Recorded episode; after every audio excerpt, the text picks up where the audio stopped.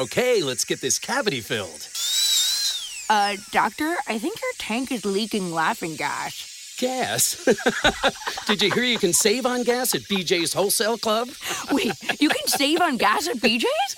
Yeah, members save on everyday low gas prices. You gotta be kidding me. Nope, these savings are no joke. BJ's, absurdly simple savings. Shop today. Not a member? Go to bjs.com/simple savings. Grazie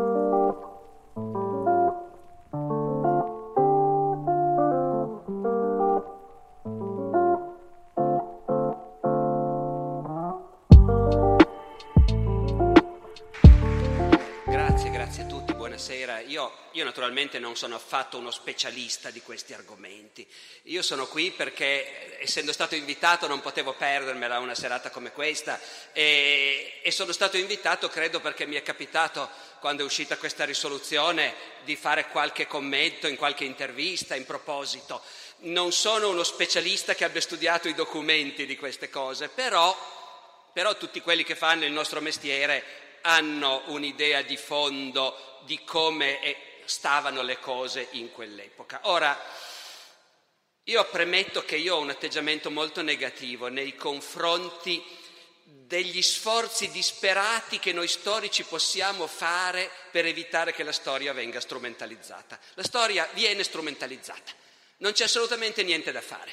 Viene strumentalizzata in certi casi da fanatici che è impossibile convincere. Vabbè, lasciamo perdere, e viene strumentalizzata da astuti politicanti, i quali sanno benissimo quello che stanno facendo e non si spaventano certo perché degli storici professionisti gli dicono: ah, ma le cose non stanno così, figuriamoci se i deputati lettoni o polacchi ecco, a me certe volte viene da dire quello che diceva Marc Bloch in una lettera, credo del 1935, in cui parlava con il suo collega Lucien Febvre. Sono, come sapete, due dei grandi storici del Novecento e due dei più grandi storici di tutti i tempi, quelli che hanno cambiato il nostro modo di fare storia. E in quegli anni, ma io credo che la cosa migliore che posso fare adesso sarà appunto di parlare un po' di come erano quegli anni 30, che si sono conclusi con il patto e con la guerra. In quegli anni l'angoscia montava, tutti sapevano benissimo che la minaccia di guerra all'orizzonte era sempre. Ecco. E Bloch si chiedeva se bisognava lottare, far politica. Poi dopo, nel 1940, finita malissimo la guerra della Francia che viene travolta dai nazisti, Bloch farà un esame di coscienza e si dirà: è stata anche colpa nostra, noi avremmo dovuto andare in piazza, parlare. Invece nel 1935, in un momento in cui appunto le nuvole all'orizzonte c'erano, Bloch a un certo punto ha un momento di scoraggiamento e dice: ma meglio lavorare forse. Meglio lavorare, forse, vuol dire, ma credete che perché io posso fare un articolo in più su un giornale i fascisti smetteranno di strumentalizzare? Ecco, c'è la tentazione, io la sento molto forte dentro di me ogni tanto, di dire: ma tanto, qualunque cosa diciamo, noi sappiamo come stanno le cose. E quelli che vogliono sentirle da noi le possono sentire da noi in qualunque momento. Tanti altri non vogliono sentirle da noi. Ora, io confesso questo davanti a voi perché un pubblico militante non deve avere questo atteggiamento, naturalmente. Non bisogna dire: io faccio il mio lavoro, me ne sto per conto mio, tanto è tutto inutile. Forse non è tutto inutile. E allora, appunto, l'unica cosa che noi possiamo, però capite, non è tutto inutile. Nel momento in cui lo dico, mi dico: è la prossima cosa che devo dire è che le cose sono complesse, che la realtà non è semplice, che la realtà ha dei chiaroscuri, che i giudizi devono essere sfumati. Figuratevi come si fa a fare politica partendo da questa premessa. Non riesci a fare politica, probabilmente fai cultura e magari fai anche, come dire, apri le teste ai tuoi studenti quando cerchi di spiegargli questo, ma di fronte a quelli che invece fanno la politica in bianco e nero. Allora, le cose sono complesse, certo. La cosa che va capita per capire come si arriva al patto Molotov-Ribbentrop, appunto, e che quella era un'Europa che stava sprofondando nella guerra e lo sapevano tutti. A me è capitato appunto di leggere le lettere che si scambiavano Marc Bloch e Lucien Febvre. Per nostra grandissima fortuna Marc Bloch, con sua enorme rabbia, era confinato all'Università di Strasburgo e non riusciva a tornare a Parigi. Sapete che il sogno dei professori universitari che vincono la cattedra in un altro posto poi è di tornare a casa. Bloch non ci riesce, quindi lui sta a Strasburgo, Febvre sta a Parigi e quindi si scrivono. E questa corrispondenza è uno straordinario, come dire, una straordinaria finestra aperta sugli anni 30. Già nel 34 ci sono a Parigi violente manifestazioni filofasciste che lasciano decine di morti sul pavé e Febvre scrive a Bloch: nei licei si compra una pistola con 100 franchi. Nei licei, capite, perché gli studenti sono borghesia, sono destra. In quel momento, non è il 68, è il 34, gli studenti sono di destra e si armano, perché un giorno anche in Francia i fascisti prenderanno il potere. Poi nel 35 Bloch cerca per la terza volta di farsi eleggere al Collège de France, dove al collège si viene eletti per cooptazione dei professori. E così tornerebbe a Parigi e per la terza volta non ce la fa. E lì dice a Febvre: a me in vita mia non è mai importato niente di essere ebreo, mai importato niente, noi non siamo credenti, non abbiamo nessuna religione, non ci avevo mai pensato, ma adesso sono costretto a pensarci, perché mi hanno bocciato 3 volte e ogni volta qualche collega mi ha detto: sai, è per il tuo cognome, ti chiami Bloch, è chiaro che sei un ebreo. Ed è lì forse che lui dice, no, in un'altra lettera di quegli anni, 35-36, vabbè, ce n'è una in cui dice: caro Febvre, segno dei tempi, il mio figlio più piccolo, 5 anni, siamo in campagna, sta giocando a soldatini sul tavolino, mi fa vedere, ci sono i francesi e ci sono i tedeschi, naturalmente sono in guerra, e lui mi dice: papà, guarda, quello lì è Hitler. Ecco, bambino di 5 anni. E poi Bloch in un altro momento, appunto, forse nella lettera in cui dice ma forse è meglio lavorare, lasciamo perdere, dice anche sì, potrei ripresentarmi, è sempre questa ossessione di tornare a Parigi, ma il prossimo è fra 3 anni, io non lo so in che mondo sarò fra 3 anni, se in questo o in un altro o in un campo di concentramento. Scrive questo appunto nel 36 grosso modo. Allora questa è l'Europa di quegli anni, che invece naturalmente nei paesi fascisti sono anni trionfali di crescita, di sviluppo, di investimenti, di piena occupazione, di armamenti, di prestigio e gloria, e gli italiani e i tedeschi si sentono, dopo tanti anni di umiliazioni, forti, e mentre il resto del mondo è piegato dalla crisi economica. E invece appunto i regimi dittatoriali ne stanno uscendo molto meglio degli altri. E in Italia mandiamo gli aeroplani di Balbo a trasvolare sull'Atlantico e a New York lo accolgono gli italoamericani in festa, con immenso entusiasmo. E in Inghilterra Churchill dice che il signor Mussolini è un grande statista, e anche il signor Hitler, dopo tutto, si può capire che la Germania ha subito dei torti, qualcosa deve pur ricevere. E poi c'è il convitato di pietra, l'Unione Sovietica, con cui nessuno ha rapporti diplomatici, che non è ammessa come una voce, non è nella Società delle Nazioni, e l'Unione Sovietica sono anni che ha dei rapporti con la Germania, perché la Germania prima di Hitler non era mica un paese nazista, la Germania prima di Hitler era una repubblica democratica che però era anche lei al bando, essendo il paese sconfitto nella prima guerra mondiale, che ancora doveva pagare miliardi di riparazioni e che non poteva avere un esercito, perché il terrore del militarismo prussiano aveva portato anche a questo, e la Germania era anche lei un paese reietto. Allora questi 2 paesi reietti, la Germania e l'Unione Sovietica, da anni collaboravano. Scambi di brevetti industriali, addestramento, armi, tutte quelle cose che a noi servono, e se dobbiamo farla con questi altri non importa, perché servono a noi. Non è che i generali tedeschi degli anni 20 amassero il regime comunista e non è che i marescialli sovietici amassero i Fon dell'armata, di quel che restava dell'esercito imperiale tedesco, non si amavano per niente, ma in politica, specialmente allora, ognuno fa il proprio maledetto interesse ed è disposto a farlo anche collaborando col diavolo, se a te fa comodo. Quindi questa è una premessa. Poi cosa succede? Succede che appunto nel corso degli anni 30 le cose precipitano rapidamente. Hitler comincia a fare le cose che per la Germania erano proibite. Dice, in Renania, quindi lungo il confine con la Francia, non potete tenere truppe, perché la Francia vuole stare al sicuro. Nel 36 Hitler manda le truppe a rioccupare la Renania. Nessuno dice niente. E poi c'è il problema dei tedeschi che vivono in Cecoslovacchia, che dicono i nazisti sono oppressi, discriminati e devono, noi la vogliamo, quella parte della Cecoslovacchia è tedesca, spetta a noi.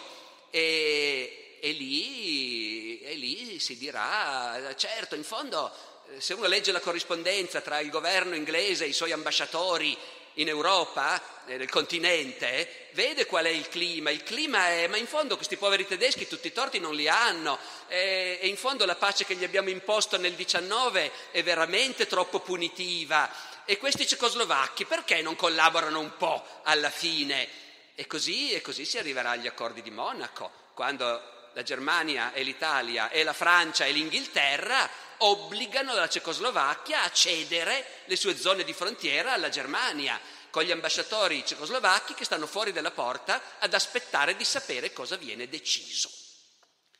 E già a quel punto, da Mosca, Stalin ha già detto chiaramente alle potenze occidentali che lui sarebbe disposto a fare degli accordi per fermare Hitler. Già prima di Monaco Stalin ha fatto sapere che secondo lui il pericolo nazista è tale che non si può continuare a fare delle concessioni, bisogna invece allearsi e stroncarli. Stalin è in buona fede? Sono quelle domande a cui è più difficile rispondere per uno storico. E poi che cos'è la buona fede? Io mi sentirei di dire che Stalin difende gli interessi dell'Unione Sovietica e del comunismo, che lui riesce a immaginare che siano la stessa cosa, ma tutta quella generazione di rivoluzionari è riuscita a convincersi che gli interessi dell'Unione Sovietica e quelli del comunismo internazionale erano la stessa cosa e penso che ci credessero. Allora Stalin difende gli interessi dell'Unione Sovietica. Gli stanno simpatiche l'Inghilterra, la Francia? No. I loro regimi democratici e parlamentari gli piacciono? No, nemmeno per idea. Però in quel momento Stalin è il primo che capisce che il pericolo maggiore è quello nazista. Ben inteso, non è facile, perché nella cultura comunista il pericolo maggiore sono quelli che dicono di essere di sinistra e poi vogliono fare le riforme invece di fare la rivoluzione. Il pericolo vero sono i socialdemocratici. Quelli sono peggio, perché i nazisti almeno si vede, sfilano in camicia nera e si vede che sono nemici, e invece i socialdemocratici che fingono di essere di sinistra e hanno perfino le bandiere rosse e le tessere rosse e magari la falce e il martello e poi tradiscono perché sono pronti ad allearsi con i partiti liberali, così, no? Ecco, quelli sono peggiori. C'è questa ambiguità nella cultura comunista di quegli anni, c'è fortissima. E col senno di poi ha fatto tanti danni, anche in Germania, dove i comunisti, certo, sanno che i nazisti sono un pericolo enorme, ma anche i socialdemocratici li odiano talmente tanto che non arrivano a dire alleiamoci almeno con loro sul momento. Dal punto di vista di Stalin, le aperture verso Francia e Inghilterra sono qualcosa di molto forte e inaspettato, ma la Francia e l'Inghilterra non si fidano.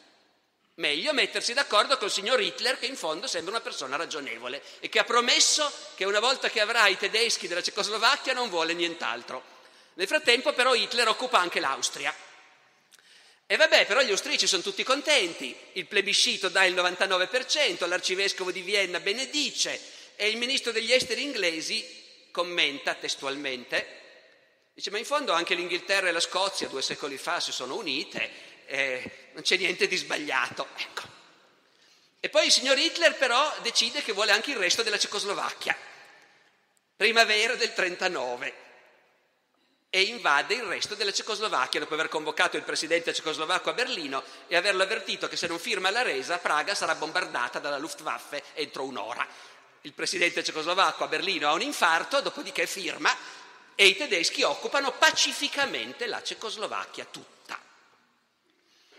A questo punto il signor Hitler dichiara al mondo che è tutto a posto e non ha più altri problemi, meno che mai con la Polonia, la quale anzi, già che c'era, ha preso anche lei un pezzettino di Cecoslovacchia. perché, visto che è lì a disposizione. E da Mosca Stalin continua a discutere con gli inglesi e i francesi sul fatto che forse. E dopo la Cecoslovacchia bisogna dire che anche Chamberlain, primo ministro inglese, in Parlamento fa un discorso in cui dice: ma davvero viene un po' il dubbio, ma ci si può davvero fidare di questo Hitler? Dopo che ha fatto così tante promesse, non ne ha mantenuta nessuno, verrebbe quasi il timore che bisognerebbe pensare che ci sia il rischio che forse questo Hitler non sia sincero. Lo sto citando a memoria, ma vi assicuro che è così sostanzialmente, L'ho letto, il testo di questo discorso. Ecco, e allora a questo punto gli inglesi e i francesi si dicono, forse anche noi possiamo allearci con il diavolo. Possiamo anche vedere se con i russi davvero si riesce a fare qualcosa. Perché intanto è chiaro che il prossimo obiettivo è la Polonia. Il signor Hitler ha fatto sapere che no, andava tutto benissimo, però anche in Polonia ci sono minoranze tedesche, a Danzica, e sono oppresse, e il regime polacco è feroce, nazionalista, ecco, e quindi ci vorrà una soluzione anche con la Polonia. E a questo punto cominciano dei colloqui.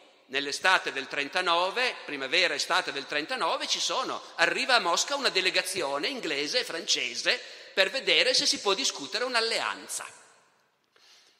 E sono tutti in buona fede, nessuno è in buona fede, si odiano, ma questo è normale, gli alleati si odiano sempre fra loro, ci mancherebbe. Se non ci si odiasse non si sarebbe alleati, saremmo la stessa cosa, lo stesso partito, e invece no. Gli alleati si detestano, hanno interessi diversi, divergenti, però la ragion di Stato, si diceva una volta, li costringe a stare insieme. I problemi vengono fuori subito, la delegazione francese e inglese è di basso livello, si sperava che arrivassero personaggi importanti, arriva un ammiraglio in pensione, e però i colloqui vanno avanti, a Mosca si discute, il ritmo però stupisce un po', perché quando ci sono dei problemi i delegati anglo-francesi avvertono che devono consultare i loro governi e i loro governi ci mettono settimane a rispondere. Quando pongono loro un problema, Stalin il giorno dopo ha già la risposta. Anche questo è documentato. Voi direte, Stalin faceva prima a prendere le decisioni, non doveva consultare. Poi non è vero, si consultavano formalmente, ecco, in realtà. Però comunque, cosa sta facendo Stalin? Stalin non è l'eroe che voleva salvare il mondo. Stalin è il leader del comunismo internazionale, che pensa e sa che per salvare il comunismo e l'Unione Sovietica non importa quanti sono i morti, non importa se dobbiamo distorcere e stravolgere tanti ideali che avevamo una volta, adesso il mondo è cambiato e, come dice il proverbio russo, quando si taglia il bosco volano le schegge, e quindi se per creare questa cosa dobbiamo fare tanti morti, anche innocenti, non importa. È chiaro che Stalin è uno che ragiona così, e quindi se uno vuol dire da quel punto di vista di lì, rispetto ai nostri valori, è un criminale, lo è, certo che lo è, ma è certamente uno che pensa che il comunismo in quel momento è l'Unione Sovietica e che nell'interesse del futuro del mondo l'Unione Sovietica deve sopravvivere a qualunque costo. Uno dei problemi di questi colloqui con gli inglesi e i francesi è che il discorso è, bene, facciamo un'alleanza, e quindi quando Hitler invade la Polonia, perché è sicuro che la invade prima o poi, noi interveniamo. Cioè, chi interviene esattamente in Polonia? I sovietici, che stanno lì. Quando fanno sapere questa cosa ai polacchi, i polacchi saltano sulla sedia. Noi non accetteremo mai di allearci con i sovietici. E anche lì ci sono tante ragioni, adesso non ne parleremo perché sto già parlando troppo, ma insomma, ci sono tante ragioni per cui i polacchi nel 1939 pensavano meglio Hitler di Stalin e i polacchi nel 2019 pensano meglio Hitler di Stalin. Ci sono ragioni storiche, culturali, in parte anche comprensibili, ben inteso. La storia di ogni paese poi determina le priorità che ti ficchi in testa, che impari a scuola. Dopodiché, se i polacchi non vogliono, diventa difficile fare questa alleanza.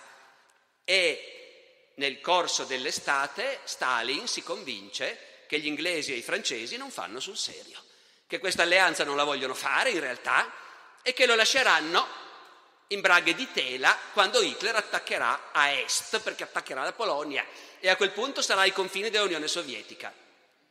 A quel punto Stalin fa la sua capriola, che è un atto di cinismo e disinvoltura e anche peraltro acume politico in quel momento straordinario. È un atto di cinismo spaventoso, perché sia chiaro, Unione Sovietica e Germania nazista, anche se ciascuno pensando al proprio interesse, hanno continuato ad avere scambi, informazioni, delegazioni militari, ma sono due paesi che si odiano, che sono agli antipodi, alla faccia di tutte le generalizzazioni che si usano adesso sui totalitarismi, con quella categoria in cui fai appunto diventare uguali le cose diverse. Hitler non ha mai nascosto che uno degli scopi del nazismo è la distruzione del comunismo,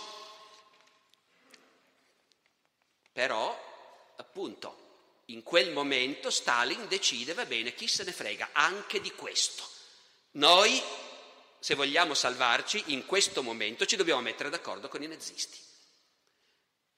Stalin probabilmente lo sa benissimo, non può non saperlo, che in tutto il mondo milioni di comunisti rimarranno sconvolti da questa cosa, perché in tutto il mondo milioni di comunisti hanno sempre sentito dire dai loro quadri che il nazismo è il peggio che ci sia, salvo che anche la socialdemocrazia è anche lei il peggio, ma insomma, e adesso di colpo i quadri dovranno spiegare ai militanti che invece ci siamo alleati con la Germania.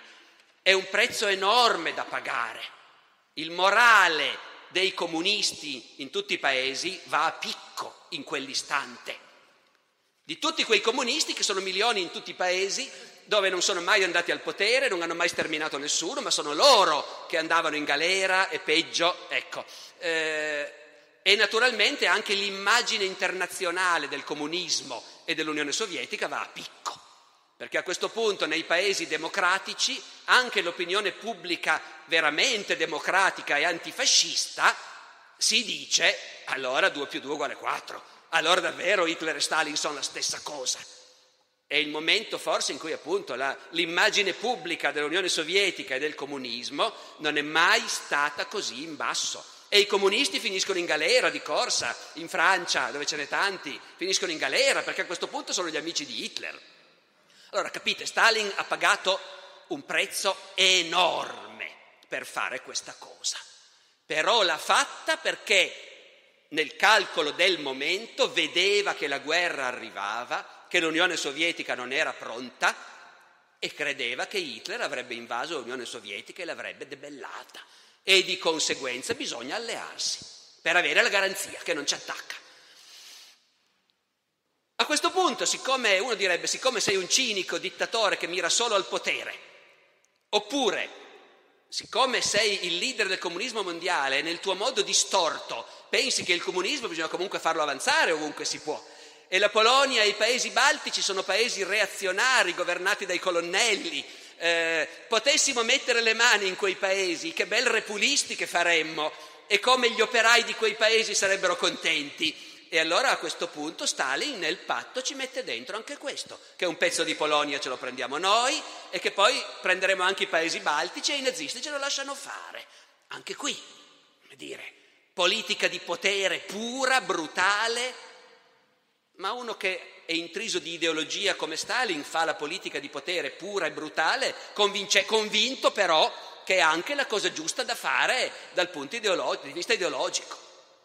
E quindi questa cosa viene fatta, messa in piedi e realizzata in pochi giorni. Dopodiché noi non sappiamo se Stalin si era sempre detto bisogna avere un piano B e quindi se con gli inglesi e i francesi va male, noi non sappiamo, almeno io non so se l'era sempre detto, ma certamente per molto tempo ha cercato di realizzare il piano A, l'alleanza con le potenze occidentali.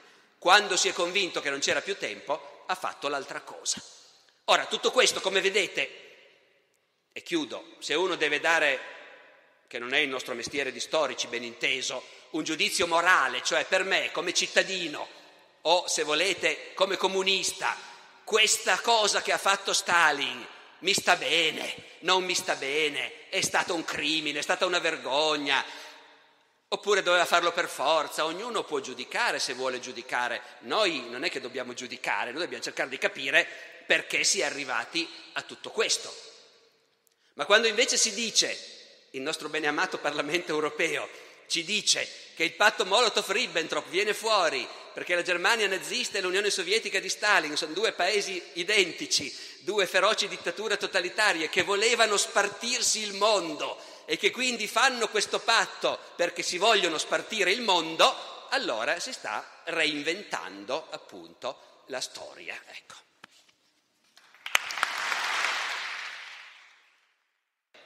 Ragazzi, è una brutta cosa, dobbiamo farcene una ragione, così come noi non ci commuoviamo più di fronte al Risorgimento, alla battaglia di Palestro, verrà un tempo, e forse è già venuto, in cui le giovani generazioni, non è ancora proprio venuto, proprio soltanto perché quelle cose lì vengono ancora usate come clava nella politica attuale. Ma è inevitabile che venga un giorno in cui il fascismo, l'antifascismo, la resistenza non commuoveranno più come hanno commosso quelli che li hanno conosciuti. Però non è ancora quel momento, per fortuna ci sono i polacchi che ci aiutano invece a, come dire, ricordarci che bisogna ricordare.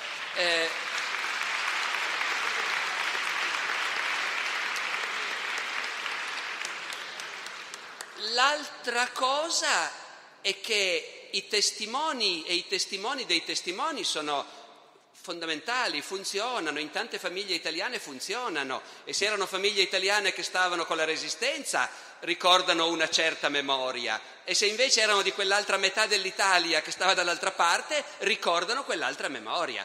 L'hai detto tu prima, mi pare, l'Italia è rimasta per metà fascista. Con questo bisogna farci i conti, per molto tempo questa era una cosa sotterranea che agiva in tanti modi nella società italiana ma non veniva fuori, adesso viene fuori, e sono i nipoti dei fascisti che sono fascisti, cioè in mille situazioni cos'è che si ricorda? E i fascisti, e anche la zona grigia, non bisogna neanche essere, come dire, anche le tante famiglie dove si ricorda, cosa ti ricordi dei partigiani?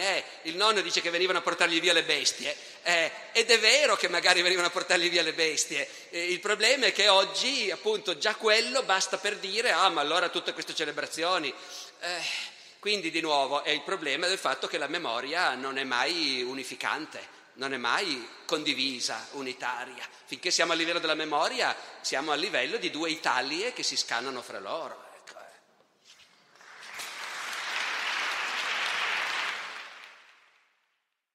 Io personalmente penso che la storia non ha alcun senso, è il frutto di talmente tante cose, talmente tante azioni, miliardi di esseri umani, ciascuno dei quali agisce per i motivi più diversi. L'insieme di tutto questo fa andare avanti la storia, cioè la nostra vita, ecco.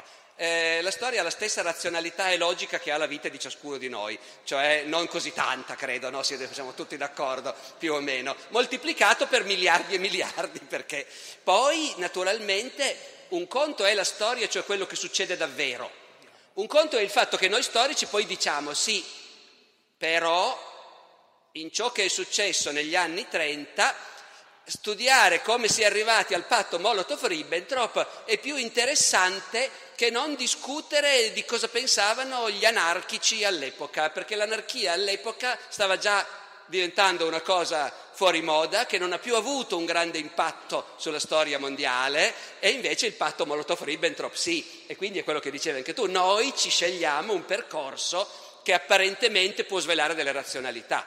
Però in realtà la storia è un caos totale e ci siamo tutti immersi dentro. Ecco, la buona notizia è questa. Leftovers or the DMV number 97 or house cleaning or Chumba Casino always brings the fun. Play over 100 different games online for free from anywhere. You could redeem some serious prizes. ChumbaCasino.com. Live the Chumba life. No purchase necessary. Void where prohibited by law. 18 plus terms and conditions apply. See website for details. Leftovers. Or. The DMV. Number 97. Or. House cleaning. Or. Chumba Casino always brings the fun. Play over 100 different games online for free from anywhere. You could redeem some serious prizes. ChumbaCasino.com. Live the Chumba life. No purchase necessary. Void where prohibited by law. 18 plus terms and conditions apply. See website for details.